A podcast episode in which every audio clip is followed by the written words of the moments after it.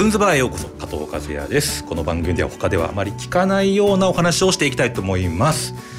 えー、本日この収録日は前回から少し間が空きまして2月の22日です。えまだ緊急事態宣言中なんですけども、まあ、緊急事態宣言中もあったのでちょっと収録に間が空きました。まだまだ感染者数は少なくないんですけれど一時よりはちょっと落ち着いてきたかなというところです。本日もマスク、えー、距離を取りながら環境しながらの可能な限りの感染防止対策をしていきたいと思っていますはい、えー、というわけで今回、えー、第121回のゲストはバイリンガルタレントの小玉メリア彩さんです小玉アメリアやです。よろしくお願いします。はい、すみません、滑舌悪くて、ちょっと。あが、あが続くっていうのがね。そうなんです。あ、はい、多いんですよね。あが多いですね。はい。初めましてなんですね。はい、はい、そうなんです。本当初めましてで、十分後ぐらいにはもう撮り始めてる。バズンズバーのゲストで初めましての方は実は、えー、2人目です。あ、四年ぐらい。1回目で。はい、四、はい、年ぐらいやってきました。すごい、貴重です。というわけで、はい、いろいろ今日は児玉アメリア彩さんのいろいろお伺いしていきたいと思っています。よろしくお願いします。はい。児玉アメリア彩さんは、えー、ソニーエクスペリアの CM やドラマ、舞台で役者として活動する一方、数々のバラエティ番組に出演。そしてそして聞き酒師、はい、ミス日本酒、えー、日本大会準グランプリでもあり、えー、イベント全国一斉日本酒で乾杯や、えー、中野放送女子旅長野県から元気を健やか基礎巡りの MC も務めてらっしゃいますね。はい。えー、長野に縁があるという長野ご出身なんですね。はい、はい、長野の諏訪市っていうところなんですけれども、はい、長野県の真ん中くらい中南進くらいかな。はい。諏訪湖とかあの諏訪大社とか諏訪神社の大元があるところなんですけど。はい。はい。行ったことないですね。まあ、信州そばのと、うんうん、とエリアですか？そうですねあとイナゴとか食べるエリアですね、はい、あイナゴ食べるエリアですね、はい、あまあ僕も岐阜出身隣の県なんで、うんうんうん、あの子供の頃はあの多少出て、まあ、ほとんど出ないんですけどね、はい、えっ、ー、とヘボってわかります？ヘボ？蜂の子？あ蜂の子ヘボって言うんですか、はいはい、へえだったと思いますけどあの町内会が運動会で自分の町内が優勝した時に、はい、その打ち上げでもう平凡飯って言って、はい、蜂の子ご飯が出てきて。えご飯に合うんですか、はあ、ご飯に混ざってるやつですよね。食べたことない。食べらんなかったです、子供の頃の僕。でもみんな美味しい美味しい、うんうん、めでたいって食べてました、ね、えー、うちもおじいちゃんがあの蜂の巣があの持ってた田んぼとかでね蜂の子をこう蜂の巣ごと持ってきてでまだ生きてるうちにほじくり出して、フライパンでいるっていうのを見てたんで イナゴは食べれても蜂の子は私ちょっとダメでした。やっぱちょっと世代的には2週ぐらい上っていうか。ちょっとまたレベルが1個上なので。ね、うちの近所にもあの巣からこう取ってピュッて食べてるおじいちゃんいましたねうちもおじいちゃんやってました。やってました、はい、なんか甘くて美味しいらしいですよね。もう想像での話ばっかりになっちゃう。そうですよね、その長野県出身ということと、まあ、日本酒？日本酒になんかこうお詳しいということなんですよね。はい、はい、あと長野があの日本酒のその酒蔵の数がすごく多くて1位が、えっと、全国で新潟県が1位なんですけど、はい、2位が長野県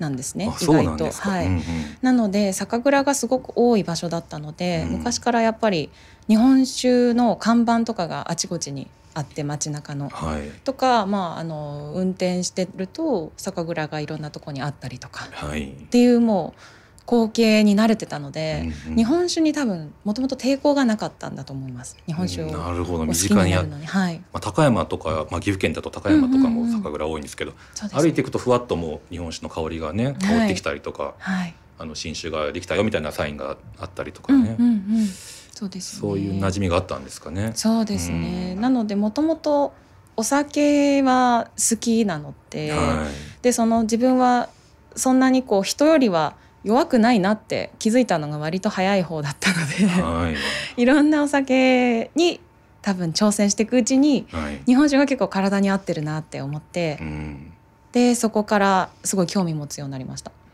うん。どんな飲み方が好きなんですか？うん。普通に常温おですかね、うん。がなんか一番こう味がよくわかる冷やしもしないんですね。冷やしもしないですね、はい。冷やすのも全然好きなんですけど、温めもしないんですね。温めめんどくさいじゃないですか。まあ今チンとかでもね いいかなと思うんだけど。基本そうですね、ズボラなので。意外と居酒屋はチンしてったりねあるそうですね。する店もあったりして、はい。えでもおかんもたまにやります、ーやりますか。気合がある時は。うん。はい。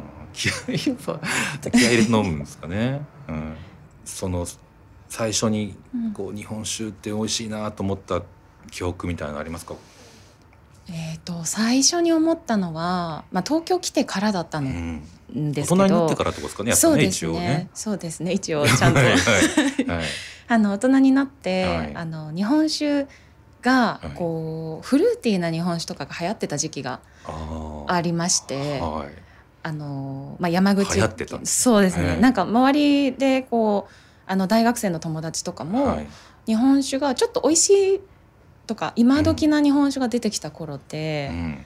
銘柄っていうのか分かんないけどあ、まあ、獺祭とか銘が流行り始めた頃だったので山口県の獺祭っていうのが、あの結構同世代の子が割とみんな飲んでて。であそんなにこう飲みやすい日本酒あるんだと思って、こういろんなのにチャレンジし始めた時に私はその14代っていう山形県の銘柄があるんですけど、それに出会った時になんか自分の今までイメージしてた日本酒と全然違う味わいだったから、うんうん。それにちょっと感動してうん。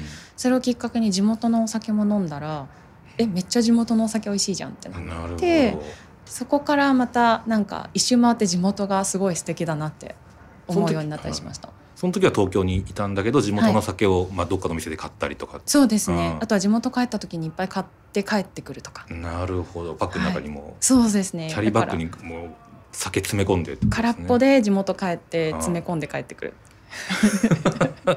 めちゃくちゃ重いんですよ。やっぱうん45便なんで。でねはい。うん。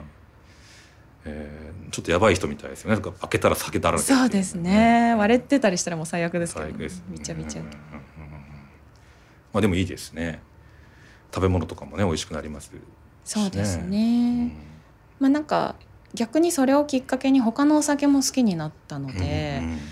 やっぱりその今だとそのたまに日本酒をこう日本酒講座というか、はい。人にちょっと教えたりするっていうこともたまにやっているので、はい。えー日本酒講座。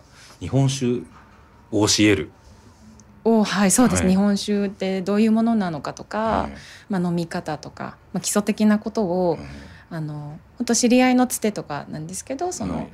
英語で今教えたりしていて、まあ、今オンラインですけど、はい。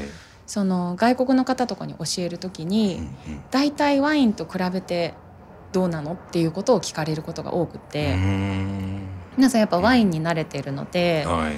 ワインだとこうたあんま温度とか変えないけどはい。日本酒ってどうして温度をそんなに変化させて飲むの？っていう質問とか。あんま日本人から来ないような質問が来たりするんではいはい。なんかそれきっかけにワインとかも勉強しなきゃなとか確かに。思って、うん。はい。ちょっと勉強中です。なんでワインはあまあホットワインとかもでもありますけどね。まあホットワインはでも砂糖とか足してるんですよね。なるほど。ちょっと別の飲み物になっちゃってるんですかね、うん、カクテルですね。なので、はい。そこの違いはやっぱりあるので、うんはい。そこをちゃんと説得力を持たせるために、うん。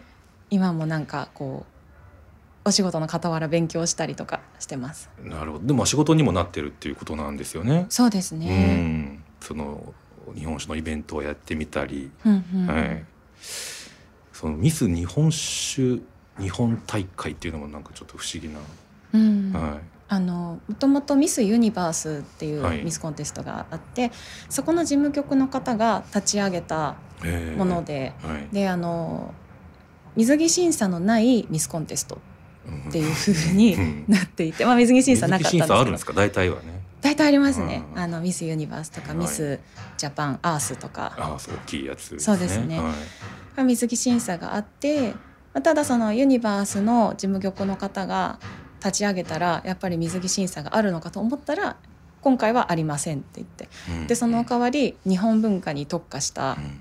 ミスコンにしましょうっていうものみたいで、はい。なので、まあ、メインは日本酒のアンバサダーっていうような感じなんですけど、はい日本文化お茶とか着付けとかあとはあとは何ですかねなんか日本舞踊とかにちょっと触れてみたりとか、はい。あとはその日本人女性としてのマナーみたいなのも学ばせてもらったりとか、へなのでお手紙正式なお手紙の書き方とか勉強したのはすごいへすごい刺激的でした。なかなか背景何々とかって大人になってないので、ーそうですね、うん意外と書かないですよね背景とかないですはい。ねそうなんです。一休さんで子供の頃見た頃には お母さんにも背景って書いてたぐらいなんであーそうかそうか。大人になったら背景って使うのかなって思ってましたけど、うなかなか。かなかないですよはい。ね。なのでミス日本酒でこう活動してはい、お世話になったイベントの方とかにはい、次の日にお礼状を書いて送るとか。ああなるほど。やらなきゃいけなかったりしてました。へーあじゃあその賞を取ってからうんうん。がその勉強、学びのあれがあってそうですね。1機会がたくさん年間活動してあでも司会は終わってからやりました。活動中から、はい。えー、と終わってから児玉メリア綾としてその時のあの人脈というかお世話になった方とのご縁で今お仕事させていただいてる感じです。なるほど、うんじゃあグランプリ期間みたいなのがあるわけですねそうですね。一年間は 一年間ひたすら振り袖着るんですけど、ど振り袖着て活動して終わった後その資格をどう生かすかみたいな。まさにアンバサダーっていうかうん日本酒の啓蒙活動みたいなことをし協力してそうですねいろい。ろやるっていう、はいそういう感じなんですかね。その酒場巡りみたいな吉田類さんみたいなことはししないんですか？ああ個人的にはしてます。個人的にはしてますし、はいもう言ったらそういう番組やりたいなってすごい思ってるんですけど。はい。やっぱ自分でもお酒のお世話になってる方の酒蔵さん行ったりするのは楽しいし、うん。やっぱりそのなんか見た目がすごいこうファンキーな方とかもいたりするんですけど酒蔵の。酒蔵も結構、あのイケイケなおじちゃんとかもいたりするんですけどあの実際作るお酒は繊細だったりっていう風になるとあこの人本当は繊細なのかなって思ったりとか。なるほど、はい。面白いですね、うん、人間性が酒蔵行くと見えるので面白いです。なるほど、うん。まあ、ファンキーな人が繊細じゃないってわけではないと思うじゃなんですけどねもちろんあのもちろん。ファンキーな音格好でファンキーな音楽です。でちょっと豪快な感じとかなかったり。すごい繊細な音楽をやってることもありますしね。あー確かにね。ええまあ、確かにでもそのね人懐っこかったり豪快感のある感じの人が、うん。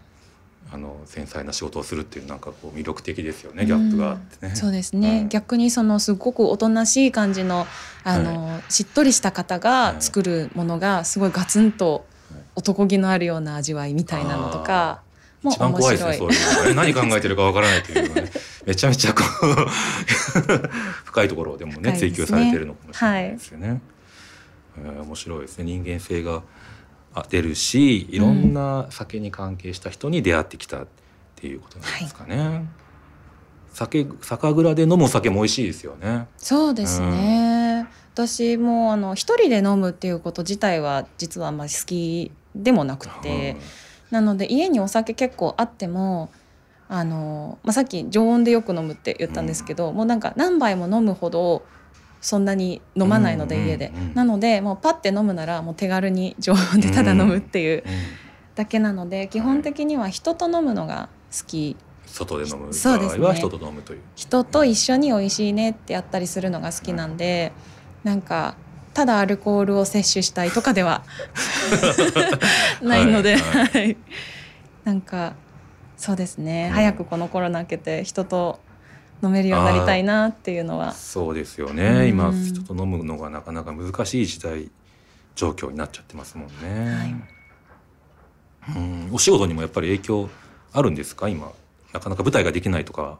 そうですね。お仕事はやっぱりその決まりかけていてもやっぱりその状況の変化ですぐバラシになったりとかは やっぱりね。とてもあるので、なのであの自分でそのどう動くかっていうのをすごい考えるようになりました。SNS 頑張るとか、うん。自分でできること YouTube ちょっとやったりとか、はい。なんか勉強したりとか、ね はい。舞台とかだとすごいこうでもセリフ覚えたり稽古したりとかして積み重ねてきたものが中止ってなるとダメージがでかいんじゃないですか？そうですね。私ちょうどその最後に舞台やったのがまるっと1年前くらいでその頃はその緊急事態宣言直前うんでであのちょっとこう東京でもコロナ流行り始めてるなっていう頃で自粛し始めてる人は自主的にやってますっていうぐらいのうんうん。ラインだったんですけど、ただなんかこうはっきりみんな家にいてくださいっていうプレッシャーも特になくはい微妙な空気感だったのではい。なのでその最初告知してた頃は「はい。ぜひ来てください」って言ってたんですけどだんだんちょっと空気がそう言えなくなってしまって。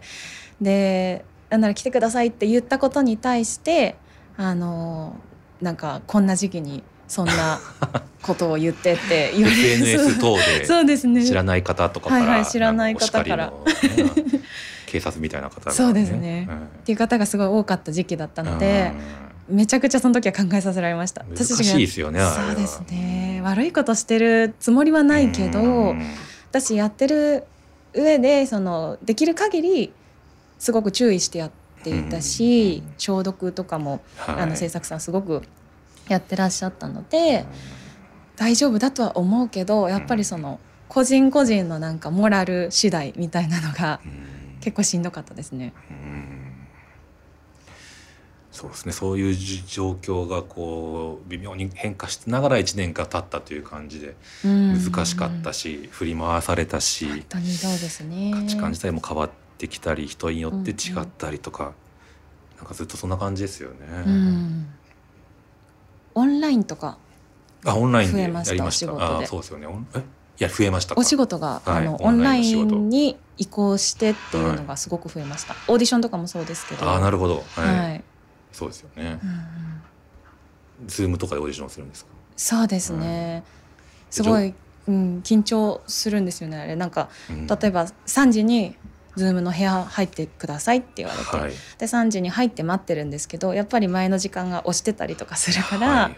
い、つ画面が切り替わるか分かんないのであー。3時に以降もあ待機待機してる状態待機ずっとしてます、はい。だからあちらがオンにしたら一瞬でもうこっちの顔映っちゃうんで そうですね。3時からいないわけにもいかないし。そうですね。なんかずっとそこにいるっていう緊張顔感のまま。をボキャーってしていくわけにもいかないですし ね。ずっとオンの状態ではい待機し続けるっていう,、んんんなるほど。その状況はなかったですね。なかなかないでですね、でまあ上半身だけが映るみたいな感じそうでですね。ねはい。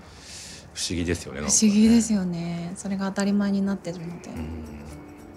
でもまあ行ってねあの、うん。オーディション行く行ってた頃はまあ半日ぐらいこう潰れるわけじゃないですか、うんうんうん。用意して着替えてメイクして出かけて。はい待ってうん。オーディションして 帰ってくる。ではい。帰りの電車で不合格の通知を受けるとか そういうこともあるじゃないですか。確かにそうですね。そういう子からするとだいぶ負担は減るんじゃないですか？減ったんじゃない負担はそうですね、うん。移動とかがなくなったのは結構、そうですよね助かりますね。うん。言ったら究極外でもできるのであ今日そうですね。ギリギリ家間に合わないってなったらカフェとか行くとかそこでちょっと場所でアピールするみたいそうですね。な場所でもやっぱりそのためにリングライトとか買いました、ああなるほど、うん。まあ売ってますよね。家電量販店行ってもバンと。そうですね、はい。あと w i f i 整えたりとか。あそうですね。切れちゃったらダメですし。そうなんです。繋がらなかったら、はい。なるほど。そういうことも考えるようになってくるという、うあんもうちょっと話したいところですがちょうど時間が来ましたので、はい。次回に続きたいと思います。